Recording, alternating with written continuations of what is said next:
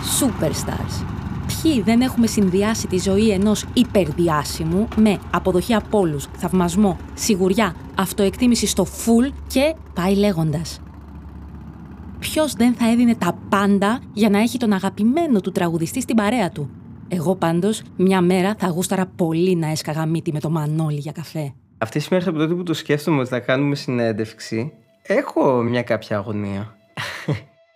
Αναρωτήθηκες όμως ποτέ αν όταν ο Μανώλης πήγαινε σχολείο τον θέλανε και τότε όλοι για καφέ; Λες να ήταν τόσο αρεστός και σίγουρος για τον εαυτό του σε εκείνη την ηλικία; Ή μήπως έμοιαζε με οποιοδήποτε άλλο παιδί, με ανησυχίες και καθημερινά προβλήματα;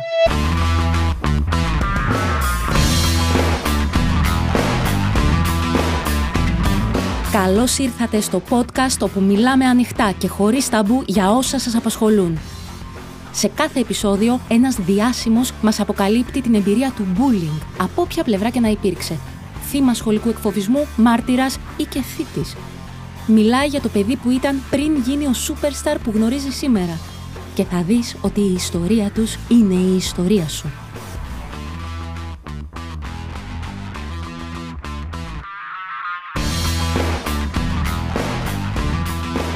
Η ιστορία του Μανώλη ξεκινάει στη Γαλλία, στο Σεντενί, ένα προάστιο έξω από το Παρίσι, λιγάκι γκέτο.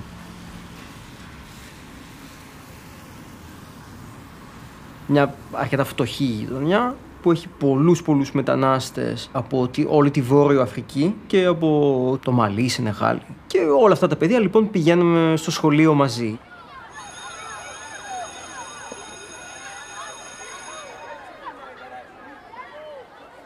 Η μόδα ήταν το hip hop, το rap, ξυρισμένο κεφάλι, ποιος έχει το πιο καινούριο Nike, το πιο ακριβό. Εγώ ούτε με Nike ασχολιόμουν, ούτε με rap. Και όχι μόνο να ασχολούμουν με rap, αλλά ήμουν σε ένα σχολείο χιλίων παιδιών από τους τρεις που ακούγαμε και metal. OK, κάτσε να το πιάσουμε από την αρχή. Ο Μανώλης μπήκε στο γυμνάσιο τη δεκαετία του 90 και ως εκεί όλα μια χαρά. Τότε ήμουν ένα καλό αγοράκι που έπαιζα και πιάνο, ήσυχο παιδί σχετικά που δεν το παρατηρείς. Ήμουν από τους πρώτους της τάξης, με αγαπούσανε, με εκτιμούσανε. Η καθημερινότητα περιλάμβανε φίλους που θα πάμε στο σπίτι ο ένας του άλλου, θα παίξουμε. Στην αυλή έπαιζα με κόσμο, μπορεί καμιά μπάλα, κανένα κυνηγητό ή τα λέγαμε, παιδάκια. Τα παιδάκια γίνονται έφηβοι και τα χρόνια του γυμνασίου είναι συνήθως και τα χρόνια της πρώτης σκληραγώγησης. Ξέρεις γιατί μιλάω. Στην τάξη ήμασταν έξι αγόρια, 24 κοπέλες. Φαντάζει τώρα πως κοκορομαχίες έπεφταν μεταξύ των αγοριών. Όλους, όλοι κοροϊδεύαν όλους. Ήμασταν σε μόνιμο πόλεμο όλοι μεταξύ μας θυμάμαι ότι δεν μου άρεσε. Ένα, γίνεται να είμαστε τόσο περιορισμένοι. Αλλά εκείνη τη στιγμή στην τάξη, στο σχολείο, δύσκολα έχεις το περιθώριο να κάνεις κάτι άλλο. Και άρα και εγώ για να υπάρξω όχι μόνο μεταξύ των αγοριών, αλλά και στα μάτια των κοριτσιών. Σημαντικό να γελάσει ένα κορίτσι όταν πεις κι εσύ μια κούλα τάκα. Πλακωνόμουν κι εγώ.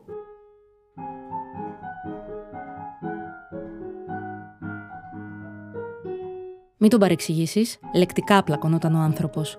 Παρ' όλα αυτά, κάποιοι περνάνε δυσκολότερα σε αυτό το επώδυνο κλίμα. Φαίνεται ο Μανώλης να ήταν πιο ευάλωτος και σιγά σιγά τα πράγματα θα έπαιρναν μια τροπή που δεν τη φανταζόταν.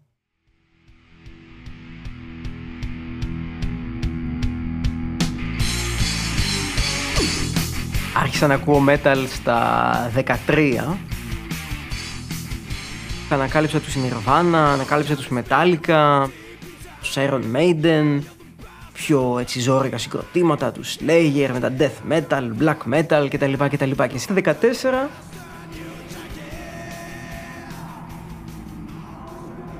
επέλεξα να, να μακρύνω το μαλλί. Αν ήξερα τι επρόκειτο να συμβεί, δεν ξέρω άμα θα είχα πάρει τελικά αυτή την απόβαση εκείνο το καλοκαίρι.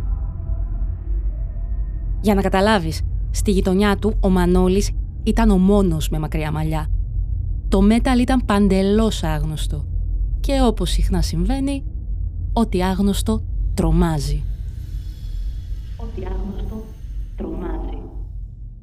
Το μάκρυμα των μαλλιών ταυτόχρονα με τα μαύρα μπλουζάκια με καμιά νεκροκεφαλή και τέτοια ήταν αυτό που με έκανε διαφορετικό. Ήταν μια πολύ ξεκάθαρη διαφορά. Όχι μόνο στο σχολείο μέσα, αλλά σε ολόκληρο το Σαντενί. Έπαιζε και πάρα πολύ η θρησκεία και το να είσαι μεταλλάς, δηλαδή να έχει και λίγο σατανά μέσα και λίγο θάνατο κτλ. Ε, όταν έχεις παιδιά που είτε είναι θρήσκοι είτε γενικότερα έχουν μεγαλώσει και σε ένα πιο θρησκευτικό περιβάλλον, αρκετά εύκολα σε χαρακτηρίζουν σαν ο άλλος που συσπηρωνόμαστε εναντίον του. Και ένα στοιχείο θα γινόταν αφορμή για να του ασκήσουν σχολικό εκφοβισμό. Ένα πλούσιος σγουρό μαλλί που έχω, σχεδόν αφρικάνικο και που ενώ ήθελα να, να μακραίνει προς τα κάτω, πήγαινε προς τα πάνω. Αυτό και γινόταν μια, μια αφάνα. Αφάνα. Εκεί όταν είχαν μαλλιά δύο εκατοστά, τρία δεν ξέρω, λέγανε πω πω πρέπει να πάω να τα κόψω, έχει γίνει αφάνα εδώ. Δεν χρειάζονταν να είναι πολύ μακρύ για να θεωρηθεί ότι ήσουν ήδη εκτός του κανόνα. Εμένα είχαν πιάσει 5, 6, 7 και δεν έλεγα να πάω να τα κόψω, άρα... Άρα έρχονται τα πάνω κάτω. Ο Μανώλης μετατρέπεται από το πουθενά σε κινητός στόχος και δέχεται λεκτικές επιθέσεις, κοροϊδία αλλά και σωματική βία. Τον αποκαλούσαν βρωμοαφάνα ή αλλιώς... Μπικτούφ. Μου περνούσαν τα χέρια μέσα στα μαλλιά και καλά ότι θα τα κόψουμε. Με είχε σηκώσει ο άλλος από το λαιμό, έτσι στα καλά καθούμενα. Παιδιά άλλων τμήματων θεωρούσαν ότι είχαν το δικαίωμα να με παρενοχλήσουν σχετικά με τα μαλλιά μου. Παιδιά που ήμασταν άγνωστοι. Να σε κοροϊδεύουν, να σε φτύνουν. Έχω βρεθεί με χλέπα στα μαλλιά. Απίθανο δεν φαίνεται μαλλί να προκαλεί τέτοιες αντιδράσεις. Έλα να επιστρέψουμε στο γυμνάσιο του Μανώλη τώρα. Ένα απόγευμα του 1998. Σου φαίνεται προϊστορία, ε; Είχαμε διάλειμμα τότε και μία στιγμή θυμάμαι κάποιον να με κλωτσάει στην πλάτη και να φεύγω μπροστά για να πέφτω. Και όταν σηκώθηκα να δω ήταν μια κοπέλα από ένα άλλο τμήμα. Από το πουθενά με κλώτσε στην πλάτη και έπεσα. Με έβρισε αυτή, με έλεγε βρωμότουφα, μπικτούφ. Και θυμάμαι ότι ενώ είχε άλλα παιδιά μπροστά και παιδιά της τάξης μου, δεν με υποστήριξε κανείς. Και όταν τελείωσε το διάλειμμα, θυμάμαι να ανεβαίνουμε τα, τα σκαλιά, να ανεβαίνουμε στη, στην τάξη και θυμάμαι εκεί όλη την τάξη να φωνάζουν μέσα σε αυτό το διάδρομο Big tooth, big tooth, big tooth. Όλοι. Θυμάμαι να, να, να ψάχνω με το βλέμμα κάποιους είτε φίλους είτε άλλα παιδιά που ήταν ε, τουλάχιστον παρατηρητές. Θυμάμαι τον, αυτόν τον φίλο μου, τον Μεταλλά, τον Γκιόμ, να, να γελάει. Θυμάμαι μια κοπέλα, την Εστέλ, με μανία να γελάει και να φωνάζει Big Tooth και αυτή με όλους τους άλλους. Ενώ με την Εστέλ ήμασταν φίλοι, οι γονείς μας ήταν φίλοι μεταξύ τους. Ήταν... ένιωθα εντελώς παρατημένος, μόνος.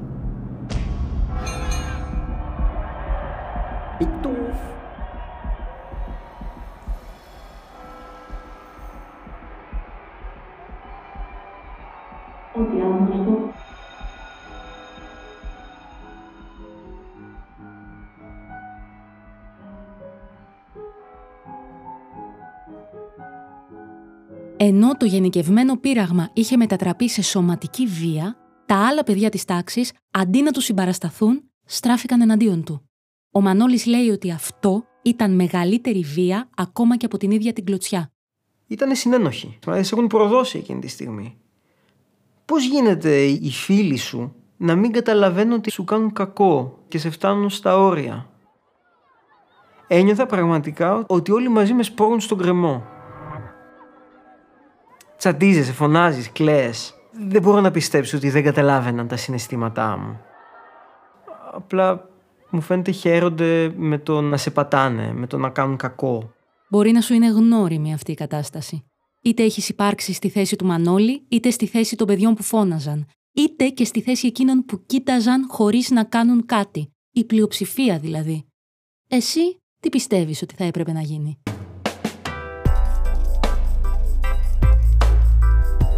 Υπάρχει ένα θύμα, ένας θήτης, δύο-τρία πιτσιρίκια τριγύρω που είναι συνένοχοι και έχει όλους τους άλλους τους μάρτυρες. Πιστεύω ότι η πρώτη βοήθεια την περιμένεις από τους μάρτυρες. Πρέπει ένα από εκείνη τα παιδιά, δύο, τρία, να σκοθεί και να πει «Ε, κομμένα, δεν βλέπετε ότι έχει φτάσει στα άκρα του; Τι συνεχίζετε». Αυτή είναι η ουσιαστική βοήθεια. Κάποιος να με προστατέψει, να μπει ως ασπίδα, να μπει ως σύμμαχος. Είναι εύκολο όταν είναι 30 παιδιά, οι άλλοι 27 να κάνουν κάτι. Να πάνε με το θύμα και έτσι γίνονται 28. Κέρδισαν. Όλοι μαζί κέρδισαν. Αντικειμενικά είσαι πολύ μάγκας άμα σηκωθείς και πεις: Ε, τι κάνετε; Θέλει κότσια. Αυτή είναι η μαγιά. Ε, μαγιά δεν είναι να κάθεσαι και να κοιτάζεις. Να πει: Ε, Μανώλη, μαζί σου είμαι εγώ. Αυτή είναι χαζή. Μη μου πεις κάτι. Απλά σκέψου. Εσύ τι θα είχες κάνει σε αυτή την περίπτωση; Θα είχες ανταποδώσει την κλωτσιά, όπα ρε φίλε, και άμα δεν γουστάρουμε ξύλο, τι προτείνεις; Θα μιλούσε σε φίλους, σε καθηγητές; Ο Μανώλης σίγουρα δεν έλαβε κάποια βοήθεια, αλλά ούτε ήξερε και να ζητήσει.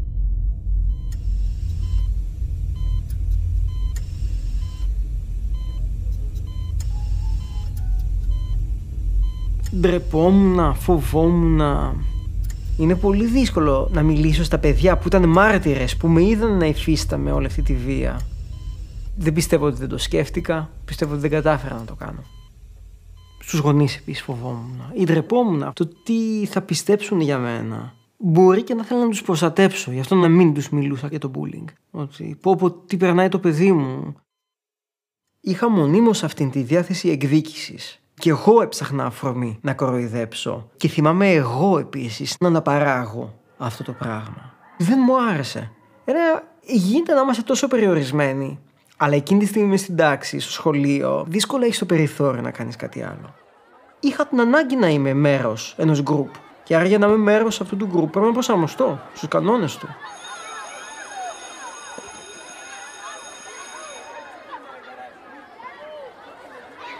Αυτός ο φαύλος κύκλος βίας έληξε με τη βοήθεια των γονιών του. Κατάλαβαν, ρώτησαν και τους τα είπε όλα. Και οι σκληροπυρηνικοί μεταλλάδες δεν χρειάζονται ένα χάδι που και που. Εκεί ξέσπασα σε κλάματα. Τους είπα τι γινότανε, τι μου λέγανε για τα μαλλιά, πόσο με κοροϊδεύανε. Μου έκανε πολύ καλό να σου το διηγηθώ. Και σίγουρα, όσο δυνατός και να θέλεις να πιστέψεις ότι είσαι, ο τρόπος να λυθεί ένα πρόβλημα είναι να το μοιραστείς με άλλους, πιστεύω βοήθεια να ζητήσεις. Δηλαδή, ε, δεν μου λέγανε ε, εσύ αποστασιοποιήσου ή κάτι. Λέει, καταλαβαίνω ότι δεν γίνεται να αποστασιοποιηθείς. Και προσπαθούσαν να μου δώσουν όπλα.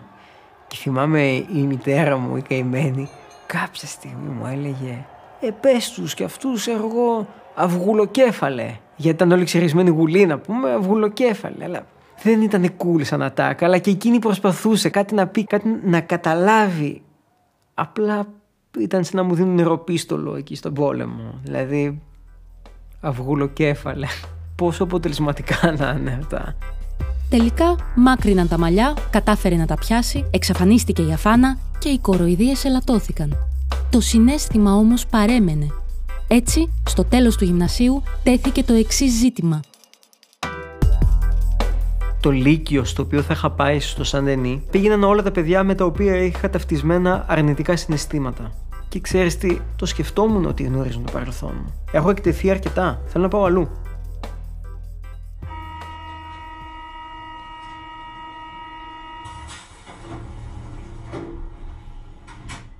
Πήγα σε ένα άλλο λύκειο, στο Παρίσι, με άλλα παιδιά, όπου εκεί ως μεταλλάσσι έγινα και το κούλα το μάκι του σχολείου. Είχε και συγκρότημα.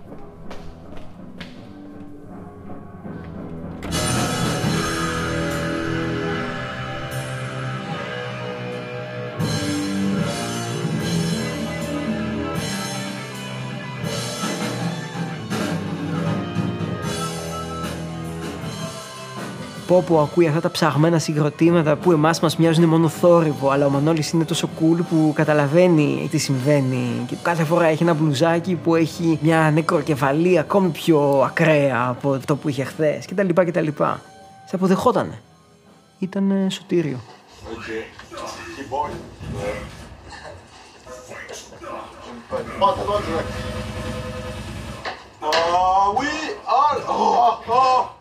Ήμουν πολύ πιο χαρούμενος.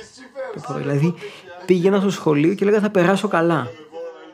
Παρότι μπορεί να είχα τεστ, παρότι μπορεί να μην είχα διαβάσει, παρότι μπορεί να είχα το μάθημα που δεν γουστάρω, έλεγα τι ωραία που πάω στο σχολείο, γιατί θα βρω τα άλλα τα παιδιά που γουστάρω.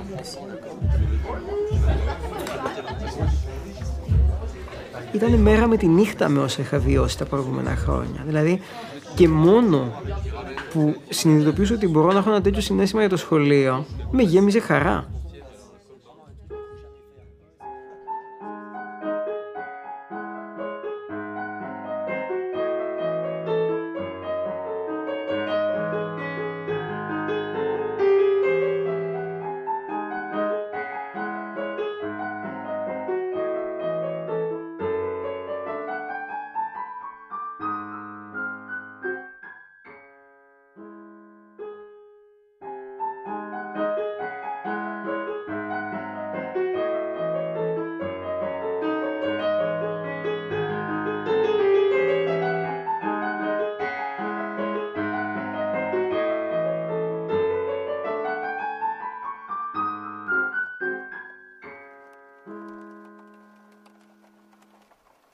Έμαθες τα πάντα για το σχολικό εκφοβισμό που βίωσε ο Μανώλης. Ποιος θα το έλεγε σήμερα, ε; Και αν ακούσεις τις άλλες ιστορίες της σειράς, θα εκπλαγείς.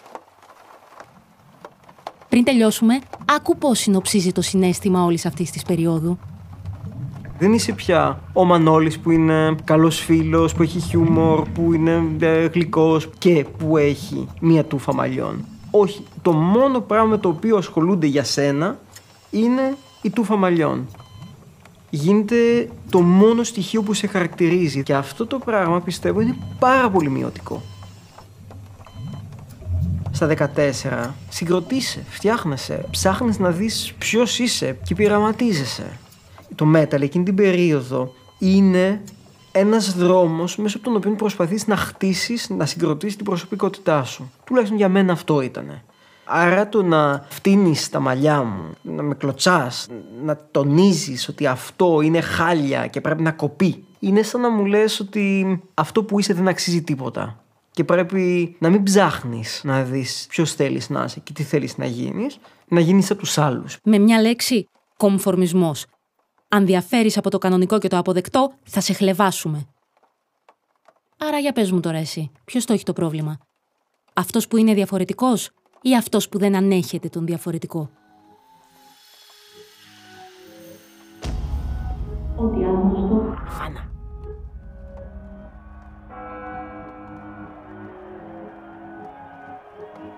Η κοροδία που προκύπτει μέσα από το bullying έχει μου φαίνεται το εξής δυνατό. Το στοιχείο που κοροϊδεύουν είναι αληθινό. Σε κοροϊδεύουν για την τούφα μαλλιών που έχεις. Αντικειμενικά έχεις μια τούφα μαλλιών σε κοροϊδεύουν γιατί έχεις ε, γυαλιά, γιατί είσαι κοντός. Αντικειμενικά είσαι κοντός, έχεις γυαλιά. Αλλά έχω καταλάβει ότι στο bullying το πρόβλημα δεν το έχει το παιδί που έχει πολλά μαλλιά που είναι κοντός. Σιγά το πρόβλημα. δεν είναι προβλήματα. Πρόβλημα έχει κάποιος, ένα άλλο παιδί, που το μόνο που βρίσκει να κάνει για να γίνει αποδεκτός, να ε, φανεί cool, είναι να κοροϊδέψει κάποιον άλλον. Αυτός έχει το πρόβλημα. Στο bullying το πρόβλημα δεν το έχει το θύμα, αλλά ο θήτης. Και για μάντεψε ποια είναι τώρα η νέα μόδα στο Σεντενή. Η αφάνα.